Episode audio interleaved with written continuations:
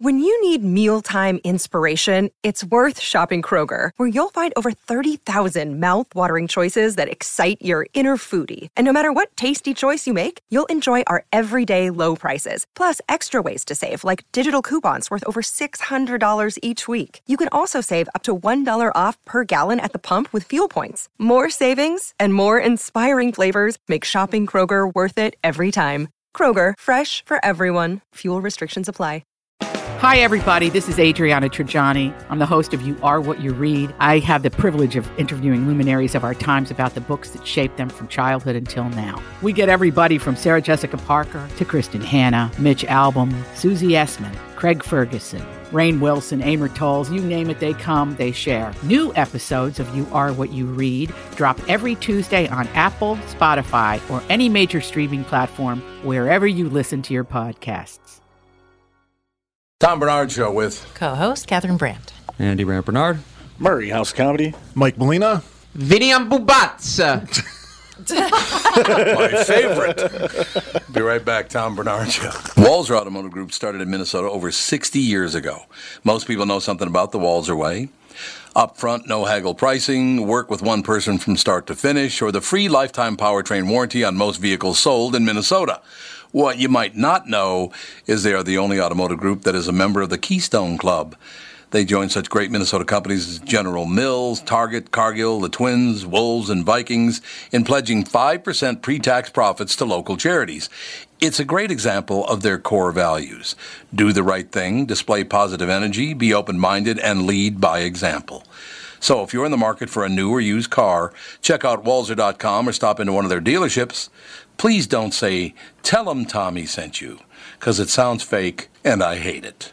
Walser Automotive Group, Walser.com. Michael Bryant, Bradshaw and Bryant, what's the latest? Well, basically, we're trying to represent people who have been hurt, then talk to them before they talk to an adjuster. Uh, one of the key points is to make sure you know what your rights are before you start talking to the insurance company and they start asking you questions or they try to settle your case early and cheap. Well, what's interesting to me is, you know, a lot of people have fear of attorneys. It makes them very uncomfortable. They get nervous about it. What should I do? I've known Michael for years and years now, and I would highly recommend you. So that should be good enough for everybody because I don't endorse people who are dirt bags. Well, I, I appreciate that, um, but I guess the key is is people think I'll charge them if I talk to them. Right. So a lot of people call me up. It's like, how much is this going to cost if you call me back? Like, you want me to call you back? How much will that cost? I don't charge people. The only way I get paid is if we recover, um, if we get money from the the other side. And there's a lot of people I talk to that I never get paid for that are just part of giving them advice to make sure they know what they can do and what their rights are. And your record's terrific as well. We should point out. Well, it works. It's been good. it's been good, ladies and gentlemen. It's been good. And how do they contact you? And uh, e- either through our website, which is minnesotapersonalinjury.com, minnesotapersonalinjury.com, or at 800-770-7008. Michael Bryant, Bradshaw, and Bryant. So now at this point, I'm at a crossroads. So now I'm torn. Like, what do I do? And I'm looking for a sign from God. Do I stay in law on Wall Street where I have security, or do I leave to pursue something I'm passionate about and there's no security? And I'm scared. I don't know what to do. And I'm looking for a sign from God. Oh, God, give me a sign. Sign. God, give me a sign. And then all of a sudden, right, my father passed away unexpectedly, and I have to go home to help run the family furniture business. And I'm thinking, okay, God, could I have another sign? Because you can't really go home again. Because, like I said, I go home and I run into my cousin Bobby, who was at the funeral, and he's out of his mind. He put a car alarm in the casket as a tribute to my father. Do you understand? So I'm home and I'm thinking, okay, I'm going to run this family furniture business because that's what my mom wanted me to do. And I'll take over the business and we'll start small and uh, we'll update it and modernize it. We'll bring it into the 21st century. We'll start small and we'll get a phone.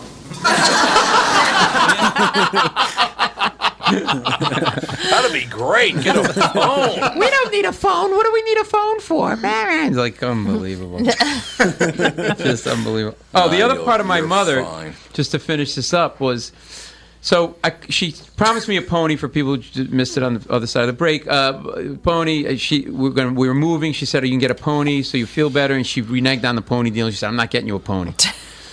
then I could never get Jello out. We'd go to the Magic Chef restaurant. I know. Do you want to know why I'm a comedian? I'm scarred, Tom. I'm scarred, Catherine. so um, I uh, we go to the ma- and I usually get like a grilled cheese and a coffee milkshake or whatever. Like I, that was my go-to whatever when I was a kid. But I wanted Jello, and she goes, "You're not getting Jello." I go, "Why not?" She goes, "It's a dollar ninety-nine for serving of Jello." I go, "So what?" She goes, "I can go buy a whole box of Jello, and make like twelve servings of Jello for like half of what this one serving is." I'm like, "Okay." So we go home that night, just like the horse. I go, "Can you make some Jello?" She goes, "I'm not making you Jello." she goes, "You don't think I have nothing better to do than make you Jello?" And I remember I ca my comeback was, "What are you too busy brushing the pony?" I like it. yeah. I think making jelly, you just have to boil water, if I remember oh, correctly, please, right? exactly. Isn't that it? Yeah, it's like oh, That's shoot. all you have to do. it was a little too well. That, well, you have to open the box too. That's time consuming. so. Yeah, and, and some stirring. There's some stirring yes, too. exactly. That's true. Oh That's god. very true. Okay, now, uh, Catherine tells me that you have a roster of guests coming up on your podcast that you wanted to talk about. Oh, I just wanted to. I just, well, yeah, I just wanted to. sorry. um, I've got. Um, I mentioned uh, Frank Oz is coming on on Monday. Uh, and Marcia Clark is on, and I have this woman, Asha Rangappa, who is a former FBI counterintelligence agent, who is a CNN analyst, and she's really cool and a really cool conversation uh, with her about how you turn a spy um, and apparently, as you promised to fix the leak in his house, and then you don't, and then you just give up and do whatever you want. You just give up. Exactly. it. I've got Jay Pharoah coming up, uh, who's in a movie, former SNL cast member, and um, Great guy, He is by a the way. great And guy. his sister, his sister's nicer than he is. oh, really? Oh, his sister's a wonderful person. Um, and uh, yeah, I know Jay from the clubs in this, in, in New York, and uh, I've got um, Alan Alda coming up, and oh, uh, I love Alan Alda too. Bring up Atari. Atari. Yes, he was the he was the voiceover guy for uh, the TV guy, the sales pitch guy for Atari, the game net, you know, the gaming thing. Yeah, thing. he's The a voiceover guy. He was the voiceover guy for Atari, so tell him it's his fault because I told him that one time that Fari, Atari failed miserably because you were the voiceover guy. He's a great guy, by the way. Oh, Uh, he, Alan Alda is about as nice a guy as you'd ever want to talk to. Is that right? Yeah, he. uh, I'm Oh, really great excited. I mean, he's got such a such a history and uh, Yeah. really cool. And Bryan Cranston's going to be on. Um, I got him coming up too. Uh, Oh, Bryan Cranston's another yeah, great one. yeah. So we got a lot of a lot of cool folks coming on, and um, um, and uh, we're talking about possibly, maybe, possibly getting. Um, Steven Spielberg for like ten minutes, but we're we're we're keeping our fingers crossed. We They shall see. They said they're they said they want to do it, but he's he's got this one ready, one player, one whatever this new movie's coming out that he's promoting. So, so uh, yeah, Oh, it's some- a Ready Ready Player One, yeah. Ready Player One, yeah. Trying to. I, Yep, that's the name. It's Yeah. about gaming. Yeah, yeah, exactly. And uh, so uh, yeah, we got a lot of cool people. It's Paul Mecurio show. It's on iTunes and uh, Google Play and. Uh, I gotta iHeart. say, like I listened back because two weeks ago we had Todd Glass on, and I also liked your interview with Todd Glass. And Todd Glass ran over. He was only going to give us 15 minutes, and it turned into a half hour. Yeah, yeah, he, he he's It did. yeah. We and there's something for everybody. There's Sugar Ray Leonard and Bob Costas and uh, Paul McCartney. Paul you know, McCartney, that hack. Um, That hack. Yeah, Yeah. I forgot that. oh yeah, love me do whatever. And You know, so yeah, this of Bryan Cranston, but have you have you watched Sneaky Pete, uh, I've that watched. show that he produces? Yeah, I watched. Uh, I've watched two episodes so far. Yeah, it's really, good. He's really good in it. Yeah. really good. Yeah, and uh, it's just everything he does. He um, he was actually on the Late Show the other day, and he was going to do uh, he was going to do a bit, but then it ended up not happening. But he's so accommodating. Like whenever he comes on the Late Show, he'll do like a sketch or something, and it's hard to get some of these big big names to really like want to do something. You know what I mean? Like, and he's just so like cool about it and accommodating. No, he is. He's wonderful. And uh, When he was on, when they started on Malcolm in the Middle, when that show started, Bryan used to come on a couple times a year and do the do the morning show, and he was always just the nicest guy. And he, he would always prop up everyone else on the show, you know, Frankie Muniz and everybody else on the show, and and basically considered himself to be the bottom dweller on Malcolm in the Middle because nobody knew who he was. Really? And then you look at what happened. Yeah, oh, yeah, he was unbelievable. He was incredibly humble, really good guy. And is he? Um, it it, ju- it seems like that hasn't changed because uh, when I Yeah. talked to him and uh, and I, it was just like it was just like talking to a regular guy who had no pretension whatsoever, like just totally down Yep. to earth, right? And um, Yes, he, he terrific. and so he uh, he's I'm really excited about it too because he's got like uh, uh, I don't know he's just got such a pedigree like he's every, everything he does is so all of his stuff is so good and all the uh, so I, I I'm really excited about having him he's like he's kind of one of my heroes in terms of like uh, uh, you know actors goes anyway and uh, and then uh, and then we're always trying to mix it up you know have different guests and stuff like that you've been on like three times you're the only one that's been on three times on my podcast And I'm ruining everything. no no it's ruining your Is that what career you're saying? no I'm surprised. It's hard. It's hard to get It's Tom, ruining especially if you're talking about voiceover. Tom doesn't do any voiceover. yeah. Well, I, I just did I just did one uh, about I don't know three weeks ago. I know. Well, the, the problem with voiceover, it used to be so much fun, and I did it for 30 years, and it was wonderful. But then it got all political, and it's like, uh, before you uh, do this uh, this uh, new promo, I want, to, want you to do a commercial for uh, Gorilla Glue, but we want to make sure what your politics are. Like, what the hell does that have oh to my do? god Oh yeah, they they, they want to know your political leanings before you do a voiceover now. So I don't even bother to call them back anymore. I, just It really oh has gotten like that, huh? Is that right? Because they're worried Oh, yeah, about it's someone's voice uh, being associated with a certain thing. Well, like Yes. but then they've got like Tom Selleck doing those reverse mortgage commercials, and he's very conservative, and I what that, that You're very conservative. Yep. that doesn't seem to bother those that that sponsor. Well, I think it. With me, it's more the fact that I'm a talk radio show uh, host because they know talk radio show people tend to say things, you know, like that are really, really. They, th- they think they think that all radio personalities are kind of like Paul Mecurio. Yeah, like they will Jew- that- say these yeah, like- horribly racist things. like- like Jews Yeah, like Murray's a bagels. Jew. Yeah, like that. right. yes, Just like that. That's Asians are good at math. I'm Fine example. Why, Asians why good at is math, saying yeah. like Asians are good at math? Why is that a derogatory term? I think that's a compliment. I will never, I'll never understand why anybody would be offended I by don't saying, think "Hey, it's derogatory. It's stereotypical, though. Yeah, but it's also true. Different. I had uh, I had this guy Jimmy O. Oh, here's one that's uh, that's just up. Jimmy O. Uh, uh, Yang. He's plays the kid on Silicon Valley, the Asian kid. great guy, Yeah, great kid," and he talks on, about like wonderful, Right, he's a great kid, and he said that uh, he was born in Hong Kong, raised in Hong Kong, came here when he was 13, but they started doing. He was doing algebra and like at eight, literally. Like they're three years ahead of us. Yep. So he would come and the the white kids would try to the Asian, the American kids would try to cheat off his test because he was good at math. Right, I was Why one of those kids. couldn't speak English. right, exactly. The white and, and he couldn't speak English, but he got he made friends and like so. It's not a bad thing to say those things while I look at Murray the Jew. I really thought Murray Kemp. It was like the first time I met Tom, and I realized he was a white guy. yeah, No, because you have that voice true. like, yeah, baby, come on. Yeah, baby.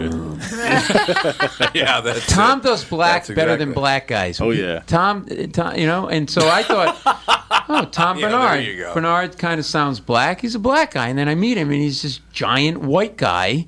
I'm like, oh my god, this is nothing like I expected. And uh, And we're going for Yeah, a Paul, drive get, and- Paul and gets in the car with me this morning and goes, What's up, Ron? I go, Nope, I'm Murray. He thought you were the driver. That's really nice. oh god, I That's just, really nice. I just feel like you have to bring everybody together with hate. I agree. And no, I, re- I mean, look, you and I grew up the same way. We're we're slightly different age, but we grew up the same way. It's like you just gotta people gotta relax. It's just you gotta relax. I mean, you talked about it a little bit, like how Hollywood's making all these rules now, and hey, you? Yes. And so it's like, come on, it's life's too short, and I think part of what stand up should be, in all seriousness, is to be able to say those things that you think you can't say, and then realize that after you say it, things like I had Gilbert on my podcast, Gilbert Gottfried. You, I'm sure you had Love on. Gilbert. And I t- asked him. I said, you know, why do you do all of those like off-color jokes and inappropriate jokes. Let's say you know like about 9/11 or this or that and tsunamis, and he goes, I think it's like a bad taste joke. As he calls it, it's like a roller coaster ride. You go on the roller coaster and you think you're going to die, and then it's over and you realize you didn't. And he goes, I think people should experience that they can hear a joke that might make them a little uncomfortable and realize you're still there at the end of it. And uh, I think there's a lot of legitimacy to that. Yeah. Speaking of which, we have the other uh, lawyer from Rhode Island in The other lawyer from Rhode Island? You're from Rhode Island? Yeah, Bristol, Rhode Island. Oh. I know. from I, I came to see you last time you were here. Oh, right. I'm sorry. Yeah, my uh, my wife's uh, father, my father-in-law lived Yep. in Bristol for a bunch of years. Yeah, yeah. Yeah, and I've talked to you on the phone. I called in uh, last time you were on the podcast. Oh, right, So, right, right, right. yeah. Now he's I like, yeah, no, he's like, oh yeah, yeah, I remember that. No, no, don't now I fucking remember. shit. No, the No. call and I remember. Yeah, and I like the jacket. So did you hear Red Sox? Right. on the way in? Did you hear the uh, the ho- hockey hockey uh, goalies are all dirtbags? Yeah, You they are. From Lincoln, Yeah, Rhode they are. Island, dirtbags. I, that was so funny. You sent me this angry text. yeah, well, everybody from Lincoln is a dirtbag, a complete scumbag. it was hilarious. And by the then way- Paul McCurry goes, "That's true." It's true. That's true. yeah, we know each other. Yeah, and my uncle, my uncle lived in, in, in Lincoln, and he was a scumbag. so, well, yeah, there you go. Look at all we're learning today. Look at all we're learning today. Wonderful. It's magnificent, That- I think, anyway. That Jesus thing you So- played today, the Jesus on that call into the police, it that was- was unbelievable. Yeah. It's one of the greatest. I love at the very end, he goes, and I drank a Mountain Dew. he just throws that in at the end. It's like he unburdened Jesus. himself. He, he had this guilt, and he was unburdening himself. Oh God! I think that, what, now, Paul, what time do you have to leave for sure? uh, I got to leave in about uh, in about five minutes or so. Yeah. So you got You're Five the first minutes? yeah. Pete, the first hour? Yeah. Okay, good. What, five minutes, what do you got to do? Um, I just got to make a call at two o'clock. That's all. So whether What? yeah. That's like 45 disaster. minutes from now. You gotta Oh, all right. Well, I just have to get special back to my room, but I could do it from over here. That's all right. Whatever. I can hang for a little bit. I can hang. Can you do one more segment? Because that's why Michael Bryant, he didn't come in to see Melina. Nope, hell no. Yeah, I'll do a segment. Sure. I don't Absolutely. know. See Yankee fans? well, especially yeah, today opening day. I'm a Yankee fan. He's a Sox fan. You're a Yankee fan? Yeah, exactly Oh, I, right. I Yeah, thought- just I thought there was. behind the I thought there was something cancerous about it. Yeah, keep, keep hide behind those computers over there, bud. Yeah. Keep hiding behind that oh, pathetic life as a Yankee fan. Oh. That's exact. Hey, by the way, Michael Bryant, uh, has, has there been any verdict yet in Orlando on the uh, the Noor Salman case? I don't think so. Not. They haven't come. They've been they've been deliberating for what two days now. I, I think that's right. I, I haven't heard of a verdict Sounds down there yet. Well, the amazing thing is her defense is I'm a moron. Yeah. that's her defense. It was a very effective defense. terrible. So I guess we're going to find out how effective it was. Her, I've got an IQ of 84. I'm a moron. That's my defense. like, oh my god, that's it, huh? All right, so we got two dirt bags from Rhode Island Hey, with you- us in the next segment. You know Hey. it. Hey, Tommy. Hey, Tommy Two Tones. We'll be right back. I like We'll you. be right back, Tom Barnard Show. Hi, this is Tom. If you spend any time at the lake, you can relate to the pure joy of hanging out on the dock. You, family, friends, and the calm of the water. If this sounds like heaven, you're going to want a Floe dock. Floe docks are rock solid with double bracing to eliminate side to side sway. And get this, you can install, level, and remove your Floe dock without even getting into the water. You see, Floe's passion to invent a better way to make life easier comes through in every product they make, right down to Floe boat lifts that are quieter, faster, and effortless to install and use. Are you starting to see a pattern here? Floe is about making things easy, meaning you have more time to enjoy being at the lake. Isn't that why you go there in the first place? See for yourself why they say they've been perfecting leisure time since 1983. See them at F-L-O-E-I-N-T-L dot com. Floe Docks and Lifts. A better way. It's Tom telling you how easy it's been for me to lose weight on the Nutrimost weight loss plan. I've started up another round at the new Nutrimost Plymouth location, and those unwanted pounds are going fast. I've lost over 34 pounds. Nutrimost is so easy, and they guarantee that you'll lose 20 pounds or more in just 40 days. There's no exercise, shots, drugs, prepackaged food, and I'm never hungry. Nutrimost has helped me change my life, and I know they can help you too. Nutrimost of Plymouth is hosting a second free informational dinner. Learn how to have success losing weight just like me.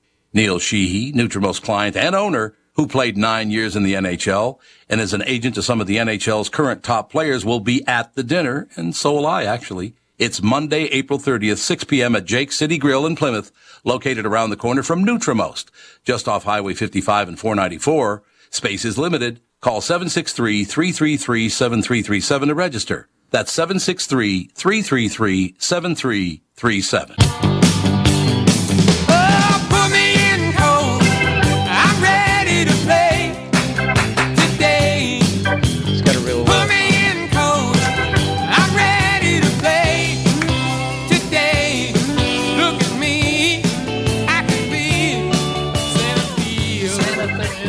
Ladies and gentlemen, your Minnesota Twins kick off the season in exactly 45 minutes. They're in Baltimore.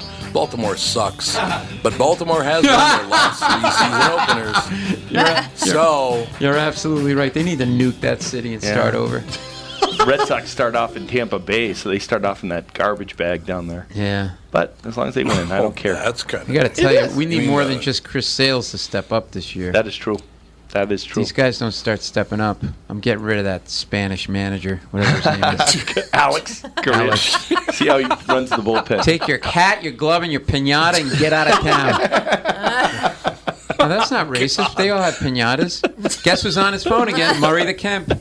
How's the stock market Murray doing, the Kemp- handsome? Murray the Kemp is on his phone. Uh, typical, typical Jew. It's just what I do for a Calling the living. ACLU. It's calling the ACLU. That's hilarious. Good luck to you, pal. Hey, Rick Bronson, So, it's yeah. Paul. I can't come to the uh, show. I've been arrested by the ACLU for all of my. We're going after Murray the Jew. Murray the Murray Jew. the Kemp. Mary the Kemp. Oh God! I really It's thought he was. Ron when I got in the car. Um, do you go back to Rhode Island much? Um, I don't anymore because my brother left a lot of uh, people there that if I show up, they'll start calling me and give me problems. Oh, I thought you meant he killed people and left bodies around. No, it's they're alive. Oh, Yeah. family. Yeah, yeah. Oh, I went. owes I went money, for. Uh, I went for Valentine's Day. I did a, a show. My wife came up. I took my mother to the show, which I don't like to do because uh, she's like my kryptonite at a show. So she wants to sit up front. We're like, you're not going to sit up front. So we seat her. No, because it's too distracting, and then she'll like start talking Yeah, to people. yeah. Do you think he's funny? I never thought he was funny. She says that to people. She, my mother will say to people, "Oh yeah, he's got his awards and everything for the Daily Show, but he wasn't funny as a kid. I don't know where he got this." And I'm like, "Well, you're an evil human being." And uh, so, my mother would hit me with a spatula and her shoe. Did you ever get hit when you Yeah, were of a kid? course. She was Italian, right? Yeah. yeah Deserved it. that happened. Can't hit a kid anymore. Nope. No. Nah, Ah. they still do. I bet. Good old Rhode days. Island. Well, yeah, I, I, you got to pull the shades. you pull the shades, and then it's a whole other story. So she's at the show, and she has really bad hearing, as we've talked about. She's deaf in one ear. She won't wear a hearing aid. Blah blah blah. So we sit her in the back, not way in the back, but like in the back. So I'm on stage, and I'm trying not to look. She's like stage left, so I'm not looking in that direction. I don't like to, because she doesn't really laugh. She just stares at you. Yeah, she stares. At, she does like she's trying to pick out a faucet for her kitchen. Like it's like mm, I don't know, brass. Mm. Okay, so I'm about 20 minutes into my set, and all of a sudden, my mother's about four feet nine. Wait a minute, hang on. Nope, she's four. She, she just dropped another inch. She's four eight, and uh, Four she's eight. shrinking. And I see this little Yoda-like figure in the back of the room, just working, going left to right in the back of the room, like all the way to the left and all the way to the right, all the way to the left, and it's my mother. And she's just hovering and walking in the back of the room. Nobody else. So now the person I didn't want to see is like the focus of my attention. And she's what she's doing is she's moving next to the speaker so she could hear me because she won't wear a hearing aid. So she's sticking her head like up in the air, you know, like a dog, like sniffs and then she and then she I swear to God walks to the other side and she goes like and then keeps going. And then in the middle of my set I just go Ma sit down. And I yell. And and my my and my sister's with her and supposed to be taking care of her right? And I say to my now I'm on stage and I'm like Karen what what? And I'm like going like that. And I'm like meaning like what the f is going on here right And my and I'm and she my mother looks at me. I go, Ma, sit down. Now 250, 300 people are looking at me like, is this guy have Tourette's? Like, what is he doing? He's just yelling. So that's Rhode Island. Whenever you go, it's that's mom and your sister. the family come out and the whole thing. But Where were you at in Rhode Island Paul. for that show? uh, comedy connection, Comedy East Pro- Connection. yeah. Okay. And I grew up in Providence. I went to in uh, Providence College and had to work at home in the business. Yes, Catherine. How long did you realize before your mom would actually get a hearing aid that she had hearing problems? Because my, my mom was at least 10 years that she just stared at me and shook her head yes. no idea what I was saying for 10 years. Yeah, you know, it was a while. It might have been that long or even longer. Like they just won't give in. I guess it's like you don't want to. Maybe I don't know. Maybe they feel like they're giving in to being old or something. I don't know. I guess. Did, and how did you finally get her to get one? She just couldn't hear anything anymore. It was just, she couldn't hear the phone, nothing. She was stone deaf. Then she went and got one. Oh wow! You should say, you know, you you, you were deaf. You won the lottery, but you couldn't hear it, so we took all the money. you got nothing. You got nothing. You got nothing out of the deal. Got that hearing. I um, you know, I never usually do this, but Murray is new to the job, relatively new to the job. Relatively Murray, new, have you ever heard? Uh, yeah, relatively.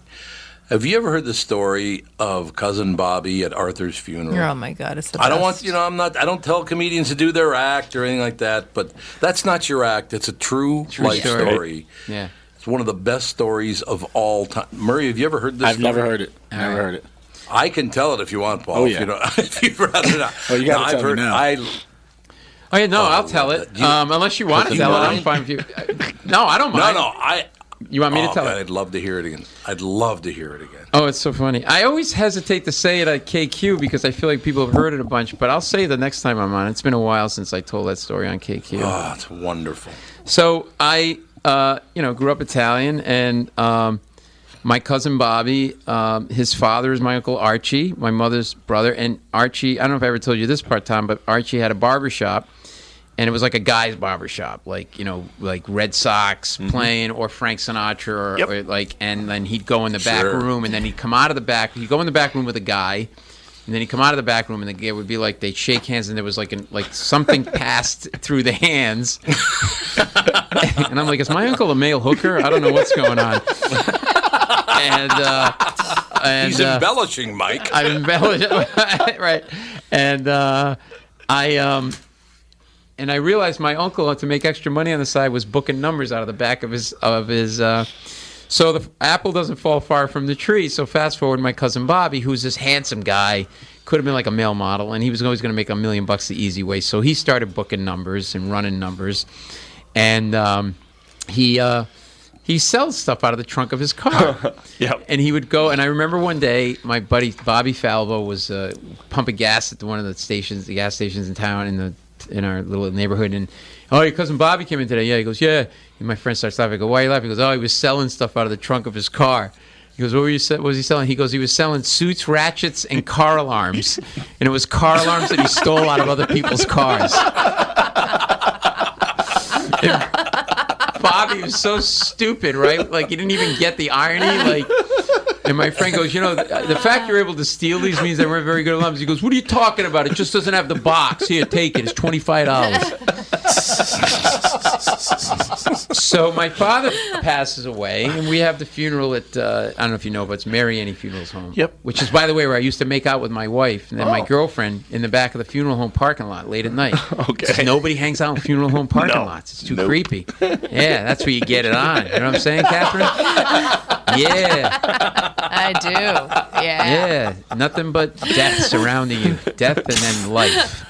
Um, and so uh, Bobby, you know, you go to a funeral, you wear your gray or your blues, right? So there's the receiving line. It's an open casket, and I'm standing next to the casket with my brother, my sister, my mother, and there's a receiving line, and everybody's in blue gray, and then in a distance there's like this orange dot, like literally like fluorescent, like the orange that they use for cones, right?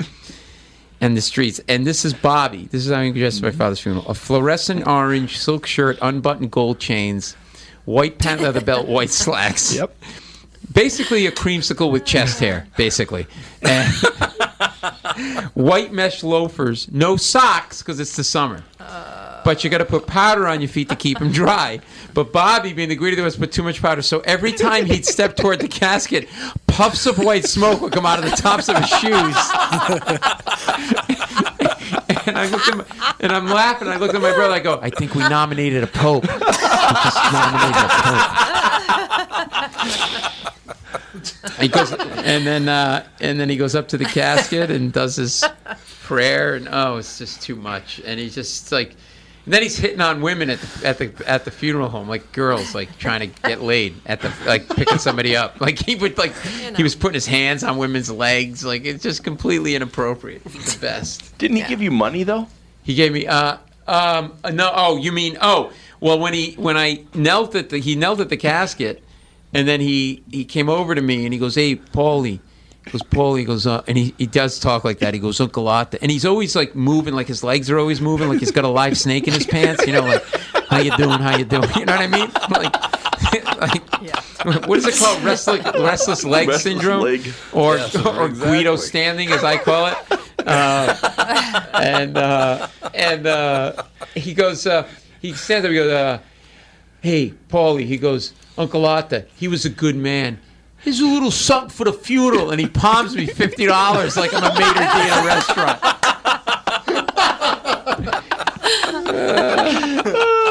he dukes you, He dukes du- you he- fifty he bucks dukes me at the funeral. And then he hangs out. He stands there like Elvis with the legs going.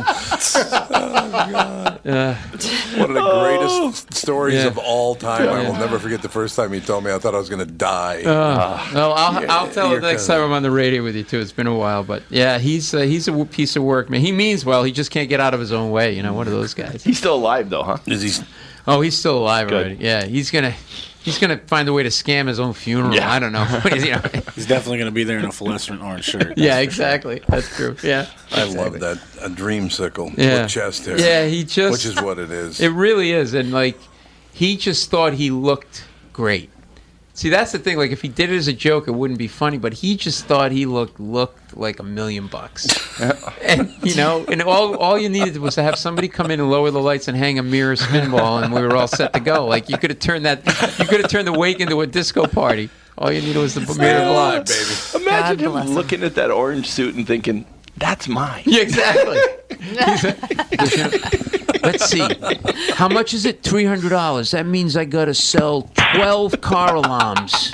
I could sell twelve car Well, alarms. but the math is a little earlier. I got to go get twelve I gotta, car go alarms. Trower. I gotta, I gotta find twelve that's the cars. With, I'm gonna go to Lincoln. Nah, that's a, that's a hole. I'm not going to Lincoln. I'm gonna find the Go place. to with- Barrington. Go to Barrington Yeah. or Bristol or the east side of Providence. There you go. A lot of Jews, Murray the Kemp, east side of Providence. You want to move there? Murray, I'm on my way, East Side, Rhode Island. Oh, thank God, you were unbelievable. is our Keith Harris with us? Yes. Uh-huh. Mr. We're Harris, here. how, how I'm are right you? here.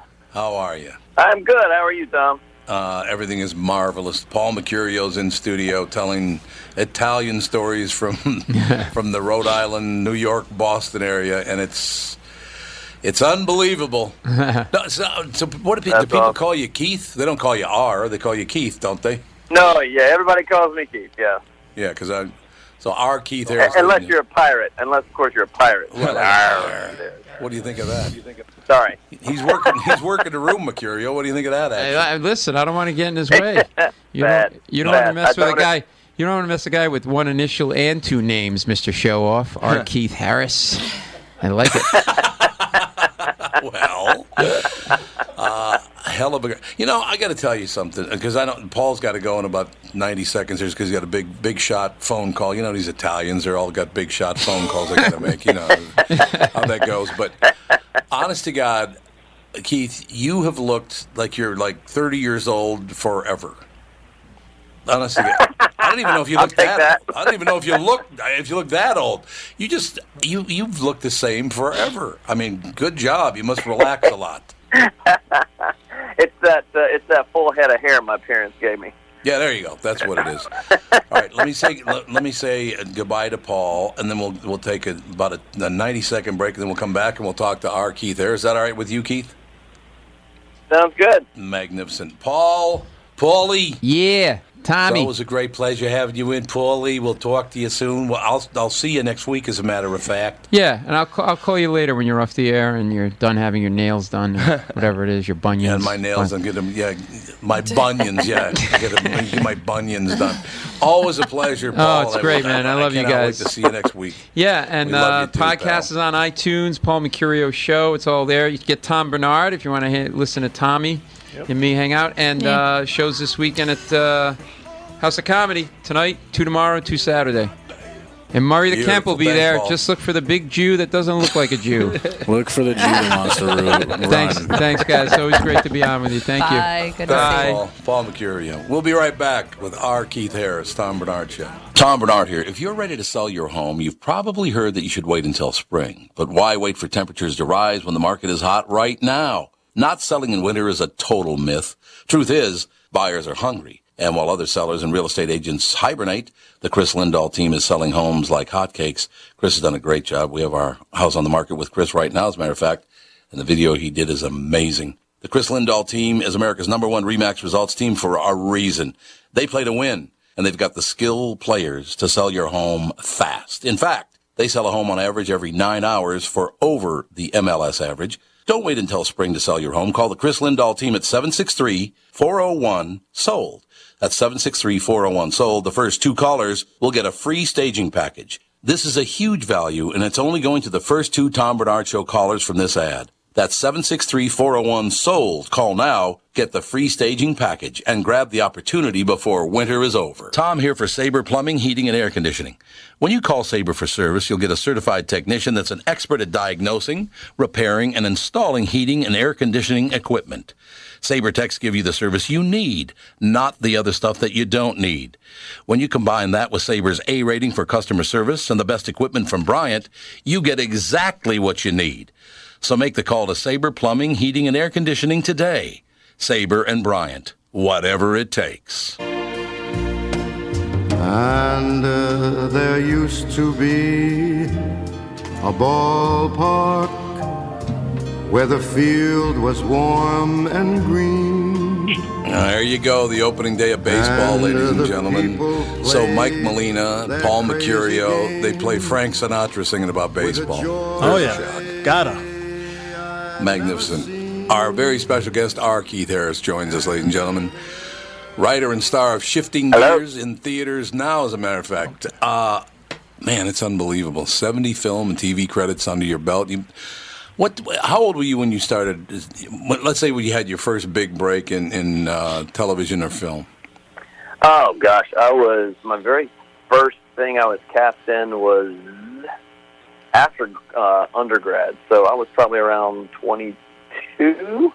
Yeah, see, you Yeah, still- probably around 22, 23. I was cast in. Um, I was cast actually in an episode of Matlock. Oh, Matlock, good, excellent. Way back in the day, yeah. Way, way back. Well, growing up, now you were born in Tennessee, but you grew up in North Carolina. So, are you are, are you a baseball fan? Are you a Major League Baseball fan? I am. I am a baseball fan. And who's your team? I like it. Yeah. I'm sorry. Say again. Who's your team? We have. Uh, we've got um, like one of the farm leagues, uh, the Greensboro Grasshoppers. I think they're a Fox farm league um, in uh, in town here, and I, I like that. I like that kind of grassroots, you know, lower league action because it can get a little more, uh, you know, get a little more exciting sometimes. Yeah, we talked about. Matter of fact, uh, just yesterday, on, I do a morning show as well, and we were talking about t- what's called town ball here. Uh, every little town has their own has their own professional baseball team, and it's not even a ball. It's I guess below a ball, but it's so much fun to Right. go, go to these little towns, go to these, these little uh, ballparks they got, and sit there and watch them play. Yeah, I know exactly what you're talking about. It's it's very exciting baseball because these guys are giving it their all. There's no doubt about it. I love that kind of baseball. Yeah, man, they they go at it hardcore. No doubt about it. So you're 22, 23 years old. You get your first big break. Now you're a big shot Uh-huh. writer, star of uh, Shifting Gears. It's in theaters. I mean, uh, you've done it all though in the business, right? I mean, you uh, literally uh, from The Walking Dead to I. I'm looking at ev- all all the stuff you've done. My God, you've you've been in everything.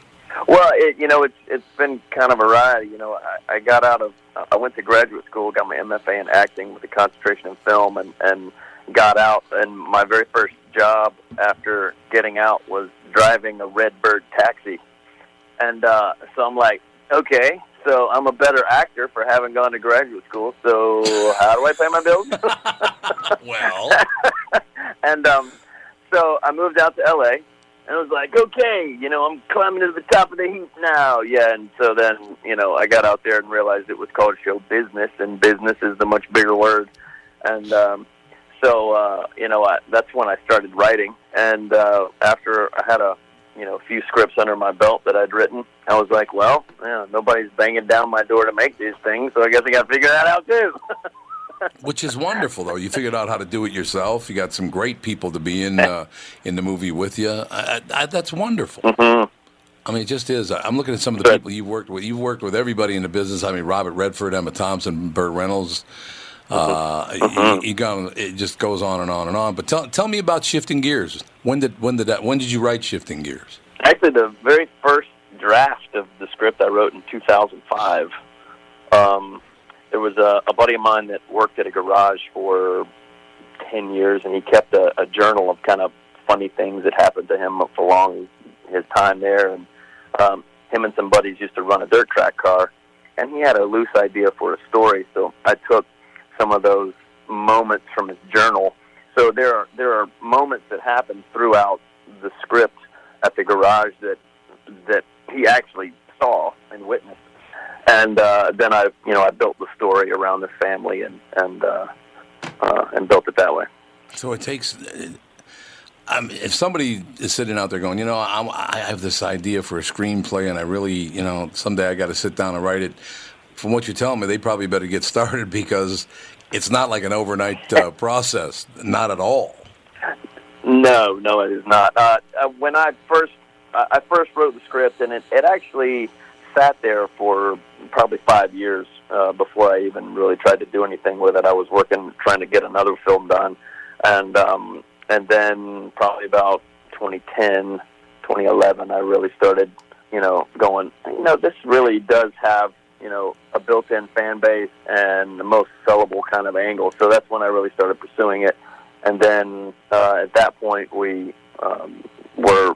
I was in business with someone. Uh, we were four weeks away from principal photography, and long story short, the financing fell through, so we had to close up shop. And and uh, at that point, I, I had pretty much thought that it was, uh, you know, not ever going to get made, and I started working on a a, a job for Home Depot at a, a company called the Alderman Company in High Point. Really? And they um, they have you know a lot of national brands uh, that they do work with. You know everything from Amazon to Home Depot, LG, and um, so they they had been doing a lot of you know photography and a lot of um, uh, like commercial work that was like you know B-roll and voiceover, and and um, I sent him the script and he read it and liked it, and they ended up raising the whole financing package for it, and we um, we went into partnership and did it. I mean, what what are the percentages that was going to happen? That that had to be a very rare occurrence, huh?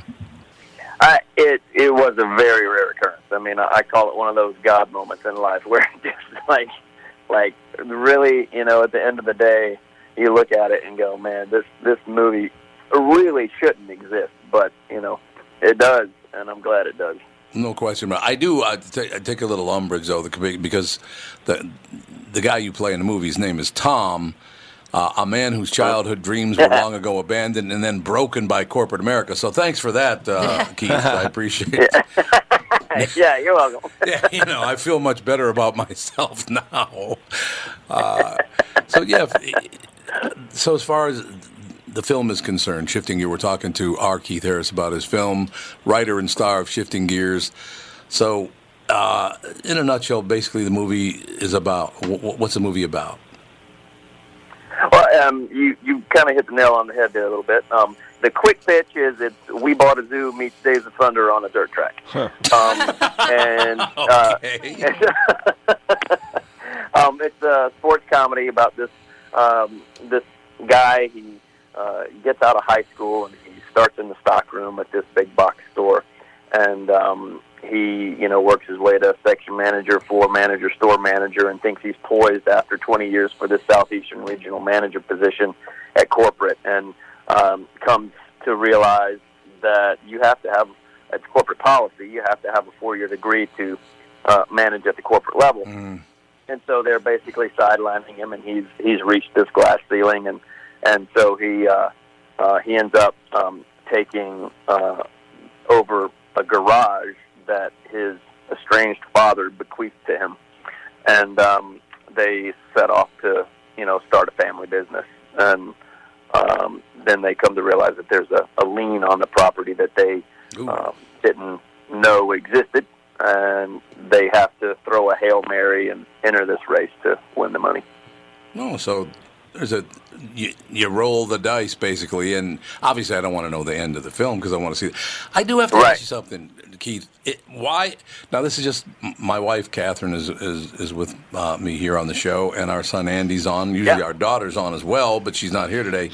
Yeah, but it's uh, we love Catherine and I, my wife and I, when we go to movies. It seems like every movie we go to now is an independent film, Mhm. and I, and I, I, I don't know, you know, these big Hollywood movies. I'm not a big fan of science fiction or, or you know the, and I'm nothing against it. If you like it, you like it. The superhero stuff is good, good for you, and all the rest of it. But the real two, the really true, like great stories of Americana, they're all independent films. Uh, why won't Hollywood make those movies any longer? You know, that's a good question. Uh, you know, I think I think the studio system has gotten become such a conglomerate between you know major organizations and and and major companies that uh, you know they need those what they call tentpole productions Mm-hmm. that they spend you know stupid amounts of money on in order to make stupid amounts of money back. Um, you know, something like Black Panther, what it grossed a billion dollars or something now Yeah, yeah. globally. Um, and and because they're so focused on trying to to tell those stories, you know, these smaller stories tend to fall through the cracks. It's it's um, you know they're just not um, uh, they're not important enough. Uh, I think to some extent for them, which is unfortunate because you know they've proven time and again to you know come out and surprise people. Yeah, no question. I have a friend who, who married a woman from China. And I was talking to him uh-huh. about the very same thing. And she thinks, she, she was born in China, raised in China. She thinks that, the, that China has become such an important market for, for movie making that Hollywood goes out of their way to make sure that the Chinese will be pleased with the product. Definitely. So, Andy, you believe that too? Yeah, yeah, absolutely, absolutely. I mean, one of the problems we were actually close to um, uh, a foreign deal with Paramount at one point, Mhm. and we had landed on some numbers, and we were kind of working out the contracts and stuff, and and uh, then it came through that Paramount lost a four billion dollar investment from a Chinese investment firm, and then right about the time that happened, you know, they're calling us going, well, you know, no, I don't think these numbers are quite right, and da da da. And so, and then at that point, you're just negotiating against yourself, and Yeah. you go, well, look, man, we, you know, we'll we'll go it alone. Thank you for your thanks for that. I just think it's too bad because there, there's so many great. I mean, there, there the people mentioned in the bio they sent me. You know, uh, they talk about Brooke Langton and M. Emmett Walsh and John Ratzenberger and C. Thomas Howell and you know good actors that, that are very very entertaining. You used to see in movies all the time. Uh, we want to see the stories uh, like you know Lucky came out a few months ago, just fantastic. I mean, Catherine, every movie you and I have seen lately is an independent film. They're good. They're about uh, well, I mean, basically, Well, Three Billboards Outside Ebbing, Missouri was an independent film, right? yeah. I mean, well, we Uh-huh. grew up in an era where we wanted a story and we wanted good acting. Right. that would be and good. they just, Right. yeah, that's just something that is hard to find now. Unless you go to the, the, the independent. So, so basically, I guess I'm, in a roundabout way, I'm thanking you for, for making movies like this because uh, this is what I want to see. I want to see stories of people that make it and then maybe fail a little bit and then try to make it another way. And okay, if we're going to get Yeah. this one business to work, we're going to have to roll the dice and see what happens over here. That's real life, and those are interesting stories to me. I love, I love that kind of film. Love it.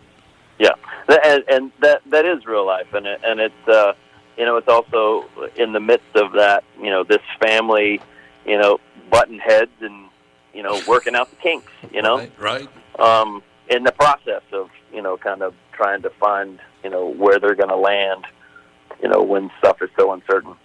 Well, I, think it's wonderful. Shifting Gears is the name of the movie. Writer and star of Shifting Gears R. Keith Harris. Plays a guy named Tom who's a loser, but that's okay. Don't worry about my feelings. Everything is good. But but thank you and keep everybody everybody in that in, in in that independent film business just keep on keep on making your movies because man I love them people do love them I love the independent theaters. It's uh, it's what I grew up on and I really and by the way I really appreciate your your uh, your effort here because uh, uh, you were booked I think yesterday to do the show but it, some something got mixed up or whatever and uh, you made made the effort to come back and be with us and I wanted to thank you for that. It was very nice of you to do that. Uh, no worries at all, man. I, you know, it, stuff stuff happens, and you know, you just got to roll with it. That's it. You got to roll with it. I can't wait to see your movie, sir. Thank you very much for being with us today. Have a magnificent day, and I hope to talk to you again soon. It sounds good. Thank you so much, Tom. I appreciate it. Thank you, sir. R. Keith Harris. The movie's called Shifting Gears in theaters nationwide now. It is true, though. Every movie you and I go see is an independent film.